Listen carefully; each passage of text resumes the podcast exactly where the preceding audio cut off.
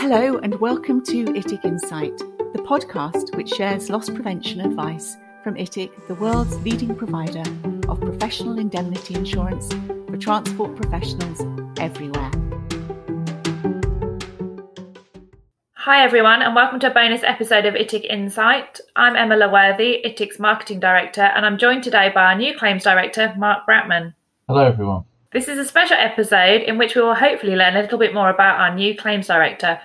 First of all, Mark, congratulations on your new appointment. How are you feeling? Thank you very much. I'm very pleased to take this role over. The previous Claims Director was there for a while. I think he was he was there about 15 years, so it's big shoes to step into but uh, hopefully uh, I'll be able to I'll be up for the challenge of doing the job. Yeah, I think you'll be really good. Just to give our members and listeners a little bit of background, how long have you worked at ITIC? So I've been uh, at ITIC for 17 years now. I'm a qualified solicitor. I qualified at a maritime law firm in the city. Um, I worked there for a couple of years, and then I moved on to an aviation law firm. And uh, that aviation law firm whilst it was one of the biggest law firms within aviation, it's not actually that big of an area, so it wasn't such a big firm, and that has subsequently become Clyde and Co. Now it's been take, taken over, but a lot of my ex-colleagues are still at Clyde and Co. today. And what would you say is the biggest challenge when it comes to claims? Well, it's difficult because every claim is different, so every claim has its own particular challenges. But overall, for me in particular, because I'm a lawyer uh, in training, I can try and get bogged down with sort of very technical legal issues. And the reality is we have to be very more commercial because a lot of obviously our members are commercial entities, and you know whilst I might come up with a great legal point, that might not go down so well if it loses the member a customer or something like that. So we always have to try and take the bigger commercial view of everything when we handle the claims. If a member is worried about being on the receiving end of a claim, what would you recommend that they do? Well, if they're worried, uh, this can either be that they have been told by their client that they are going to be facing a claim because they're not very happy or they've been sued, or it could just be that the member thinks that they've done something wrong, and rather than waiting for that claim to come in, they can contact us straight away because ultimately we deal with claims day in and day out. We've probably seen something very similar to it before, if not exactly the same, and we may be able to help out. So the advice I would give is as soon as you either know of a claim or of circumstances that might give rise to a claim, contact us. You can't go wrong by contacting us. And we also have two dedicated videos on the ITIC website, two e-learning videos about the first one is how to report a claim, and then the second one is how we handle and process your claims. If you'd like to learn a little bit more about the claims handling process or how you contact us, those are probably a really good starting point to watch those. You're now going to be managing the claims team. Can you tell us a little bit about who makes up that team? Yeah, well, ITIC is slightly different to other P&I clubs and, and insurers in that in the respect that we don't have a completely separate claims and underwriting function. We have, in the main, account executives who will handle the underwriting and the claims for their members in their specific area of the world that they look after. And that will be overseen by myself now as the claims director. And we also have a specialist claims function which comprises of three people myself as claims director, my colleague Fiona Reynolds, who some of you listening might know, she deals with most of the debt collection claims that we have. That's another service we provide to our members. She doesn't do all of them, but she does a large majority of them. And then we have a new senior claims executive who has just started to replace me called Geraldine, and she is a qualified solicitor as well. And I think some other members of the team are also legally qualified, aren't they? Yeah, there's uh, Tom is uh, a lawyer in Australia. We have uh, a German lawyer, and we've got some other people who have legal qualifications, but not the sort of the working qualifications like law degrees and, and, and the like. So there's quite a few people that have got legal qualifications. Yeah, you're quite the team of legal eagles, aren't you?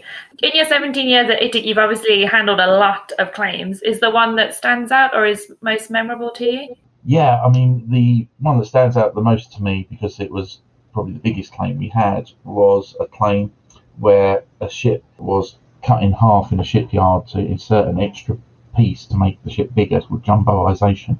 And uh, our members' involvement was checking that yard, that shipyard, to make sure it was fire safe. And they checked all their procedures and they gave out a certificate saying it was compliant. Needless to say, it burned down. and our member got involved in the claim to, you know, alleging that they they'd done it wrong, and we the defence was no, it was correct. Uh, the, the procedures you had were correct, that you didn't stick to your own procedures. You didn't actually follow what you were supposed to do. And the reason why it was so memorable was one, it was a huge claim. I think this, the vessel was worth $60 million. And then the member actually went bust. So ITIC as a club got pulled into it directly and it went through the whole procedure. So it went through us as the managers, then it went through to the board, and then when the claimants didn't like the board's decision, they actually took it to an arbitration, and the arbitration was held in London in front of a High Court judge who was the arbitrator, and eventually ITIC won on all points.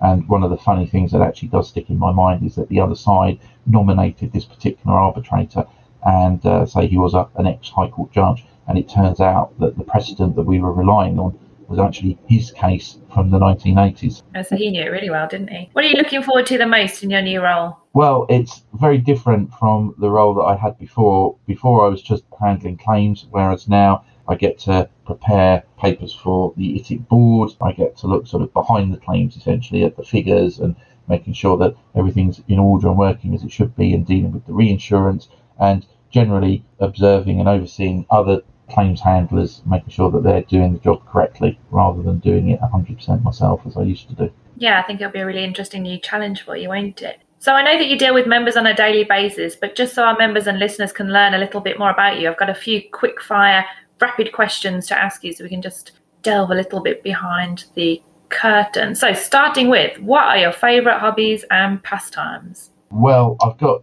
two young children, so I don't really have that much time for hobbies and pastimes. But I just try and I watch a lot of TV. I'm just watching a show called The Umbrella Academy that one of my daughters actually recommended to me. Uh, on Netflix, and that's been very good. I try and see some friends once a week for a friendly game of poker that we've been doing for about 15 to 20 years now. Same people, so that, that's good fun, and that's about it really. What is your favourite food? Well, I like to eat a lot, as anyone that knows me will will uh, uh, agree. I like all sorts of food. I took my youngest daughter out for Chinese last night. She likes that, and I'll eat pretty much any food that going. But my favourite is probably a good steak. Is is probably my favourite. That's a good choice. It is hard to narrow it down to just one item, isn't it? What is your favourite film? If I'm in a serious mood, I really like The Godfather Part One and Part Two.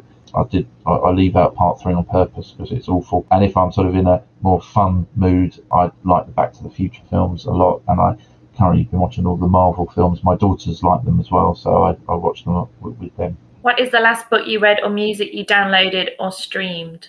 The last music that I downloaded or streamed was yesterday in the car. I dropped off my daughter somewhere miles away and I was in the car for quite a few hours and I downloaded the soundtrack to The Umbrella Academy, which is the show that I said I was watching because it's got some brilliant music in it. So I listened to that.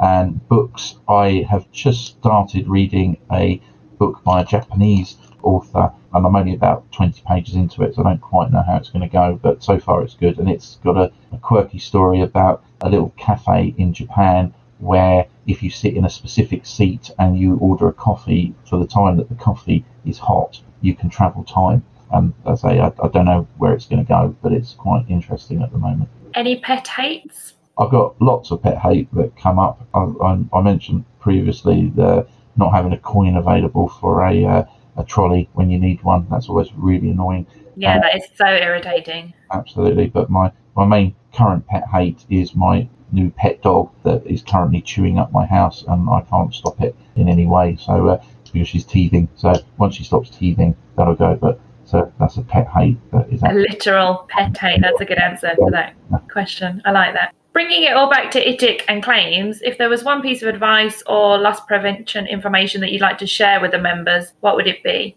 Well, the oldest piece of advice that we always give on everything is get what you can in writing because that obviously helps whenever there's a claim against you. You know, if you don't get it in writing, it's still it is what it is, and what you've agreed is what you've agreed. But proving it can be very difficult if it's not in writing. So I'd always say get whatever you can in writing and also if you're if you're entering into any contracts try and use terms and conditions to limit your liability if you can there's lots of terms and conditions out there uh, that you can use and ITIC even has some of their own that we've published on our website, so you can always look on there. And you know these are generic terms and conditions. So if you want to change some of them around, you know, to suit your actual needs, you can. Uh, and we're more than happy to have a look at it for you if you think you've changed it too much, that you might have altered the meaning of it. We'll always have a look and, and, and let you know from a from an insurance point of view if that's any good or not. Yeah, those are really good pieces of advice. I'm always hearing you recommending the terms and conditions to people. Well, thank you for your time today, Mark. I think that's really interesting to learn a little bit more about you. And I'd just like to wish you the best of luck in your new role. Thank you very much. And thanks to everybody for listening. Bye. Bye bye.